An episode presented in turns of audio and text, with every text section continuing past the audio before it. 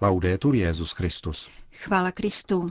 Posloucháte české vysílání Vatikánského rozhlasu v pondělí 23. února.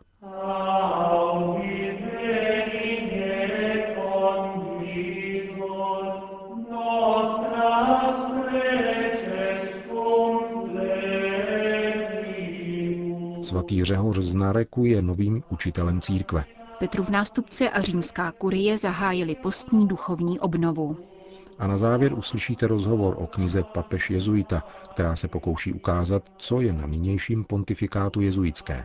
Hezký poslech přejí Milan Glázer a Jen Gruberová.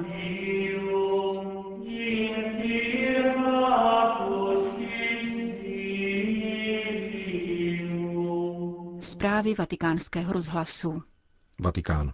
Jak dnes informoval svatý stolec, papež František přijal v sobotu na soukromé audienci kardinála Angela Amata, prefekta Kongregace pro blahořečení a svatořečení. Petrův nástupce potvrdil výnos dané kongregace, kterým uděluje titul církevního učitele svatému Řehoři z Náreku. Tohoto mnicha, teologa, zakladatele arménské literatury a sakrální hudby, již dnes arménská apoštolská církev uctívá jako svého učitele. Svatý Řehoř se narodil v polovině desátého století v arménské šlechtické rodině. Po matčině smrti přijal otec kněžské svěcení a brzy se stal arcibiskupem. V duchovní dráze ji následovali oba synové, Jan a Řehoř, kteří vyrůstali u své tety Anánie z Nareku, představené tamního kláštera. V oblasti Vanského jezera, které dnes leží na tureckém území, se v desítce existujících klášterů utvářely základy arménské křesťanské kultury. Svatý Řehoř k ním přispěl řadou hudebních a teologických děl, z nichž nejznámější je kniha nářků. Arménský mnich zemřel v Náreku kolem roku 1010 a jeho hrob byl až do arménské genocidy uctíván křesťanskými poutníky. Vatikán. Papež František a členové římské kurie v nedělních odpoledních hodinách odjeli dvěma autobusy na postní duchovní cvičení, které se již po druhé konají v exercičním domě božského mistra v obci Aríča jižně od Říma. Dříve se římská kurie s papežem scházela na duchovní cvičení v kapli Redemptoris Mater Vatikánského apoštolského paláce. Až do pátku jsou tedy přerušena papežova veřejná vystoupení. Duchovní cvičení, která vede karmelitán otec Bruno Sekondín, v neděli večer zhájila eucharistická adorace s modlitbou Nešpor a první zamýšlení na téma výjít z vlastní vesnice. Dnes následovaly první dvě meditace nad činností proroka Eliáše z tematického okruhu Rizí cesty.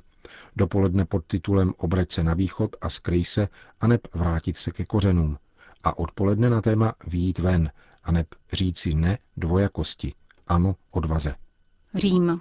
Pastorační výzvy ukrajinské církve východního obřadu v kontextu války. Takové bylo téma tiskové konference vyššího arcibiskupa Světoslava Ševčuka, nejvyššího představitele ukrajinské řecko-katolické církve, která se dnes konala v sídle vatikánského rozhlasu. Minulý pátek se spolu s Ukrajinskou biskupskou konferencí účastnil audience u papeže Františka, který biskupy řecko-katolického i latinského obřadu povzbudil, aby všemi možnými způsoby usilovali o mír.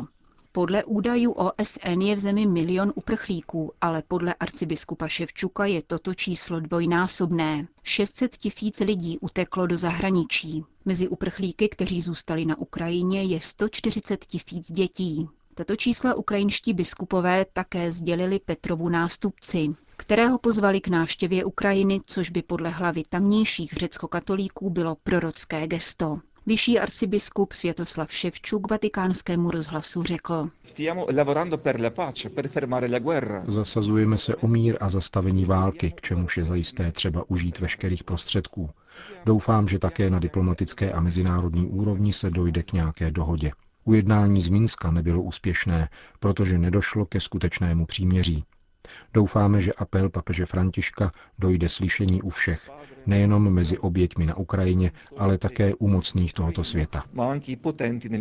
Řekli jste, že papež je mluvčím trpících Ukrajinců. Vzkázal papež něco vašim krajanům? Papež nám řekl, jsem s vámi. Je důležité ujistit také ukrajinský lid o blízkosti a otcovské starostlivosti svatého otce. Toto poselství neseme našim věřícím na Ukrajině. Jak se projevuje mezilidská solidarita na Ukrajině? Existuje spousta iniciativ. Snažíme se vytvořit fórum občanských iniciativ, abychom koordinovali činnost, protože mnozí například nakupují ošacení, léky a pomáhají s rekonstrukcí domů.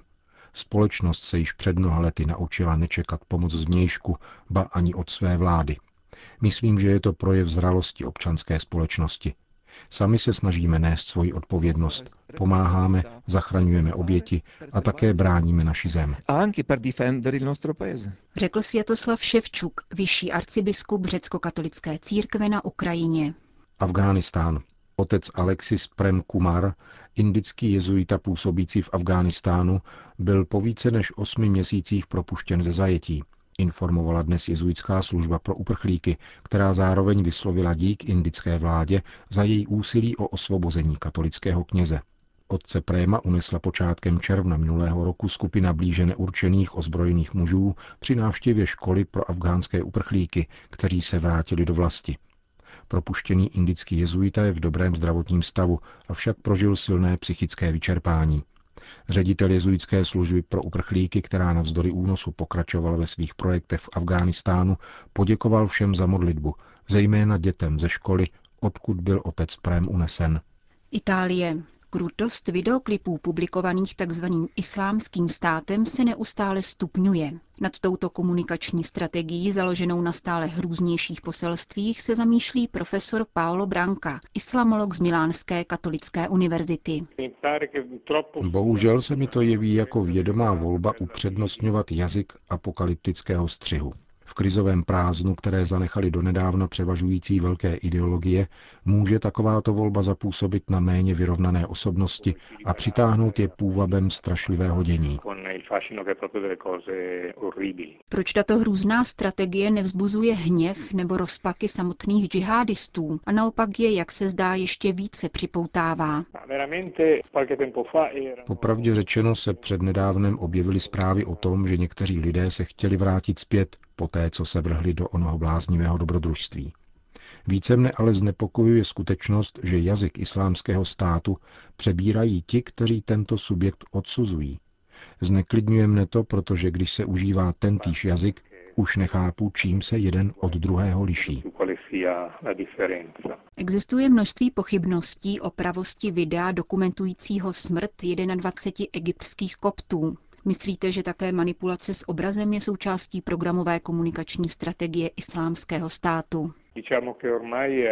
Je dostatečně známo a potvrzeno odborníky z oblasti sociologie komunikačních technik, že k dosažení účinku není nutné, aby sdílená skutečnost byla pravdivá.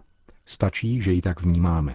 Už Orson Welles ve své době vysílá rozhlasovou reportáž o invazi mimozemšťanů ve Spojených státech, aniž by upřesnil, že se jedná o science fiction – Několik lidí strachem vyskočilo z okna.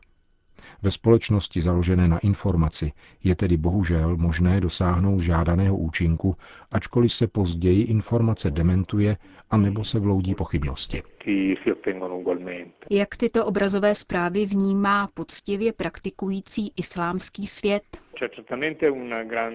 U normálních lidí určitě vyvolávají velké pohoršení. Mám obavy, že státní představitelé se ale staví na stejnou úroveň svých protivníků, anebo jsou jejich reakce příliš vlažné.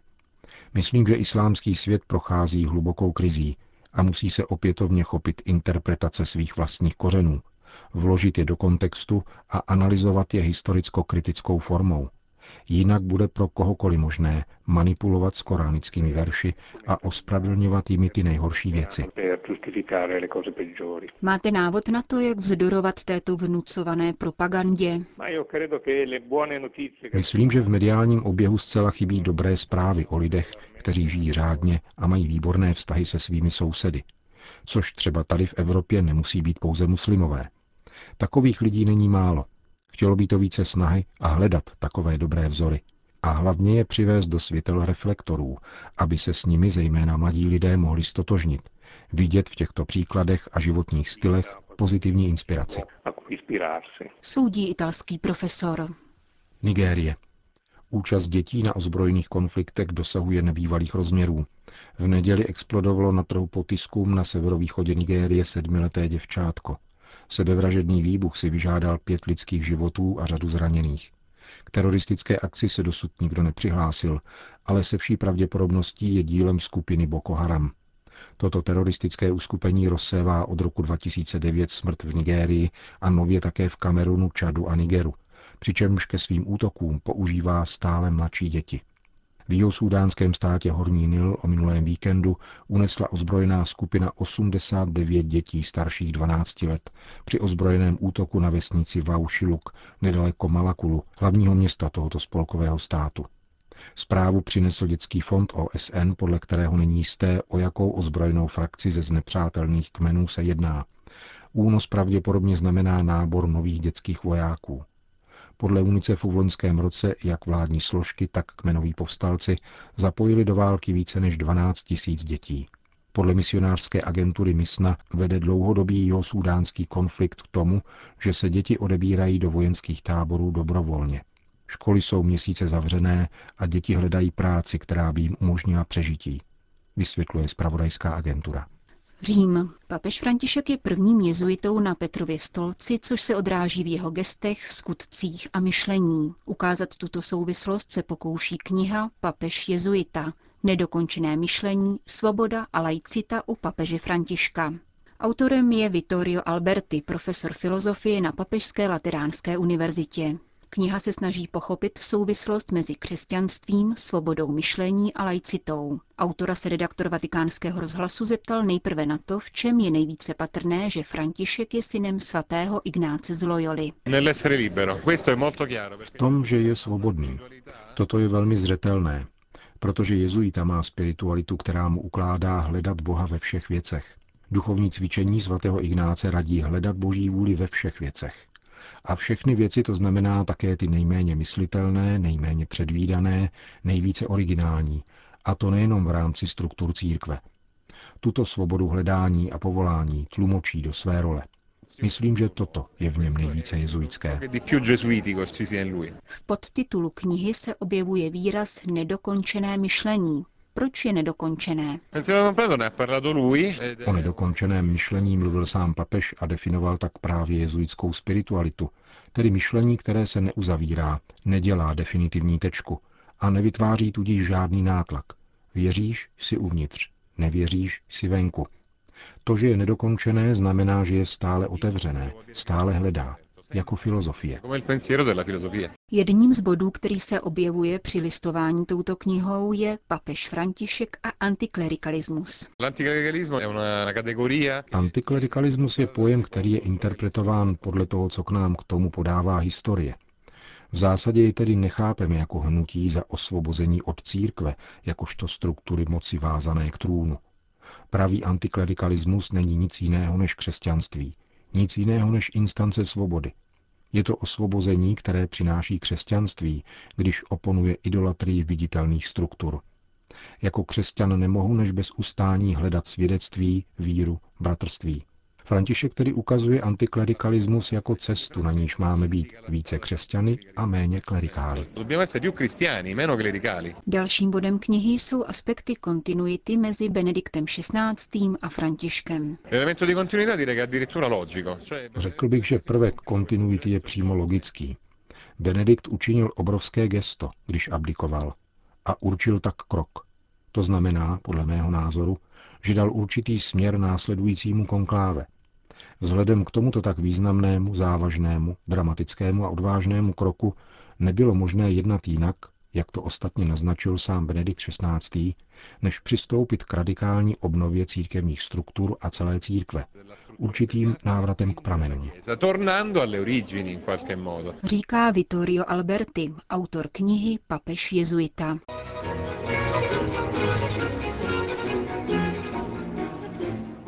Končíme české vysílání vatikánského rozhlasu. Chvála Kristu. Laudetur Jezus Christus. thank you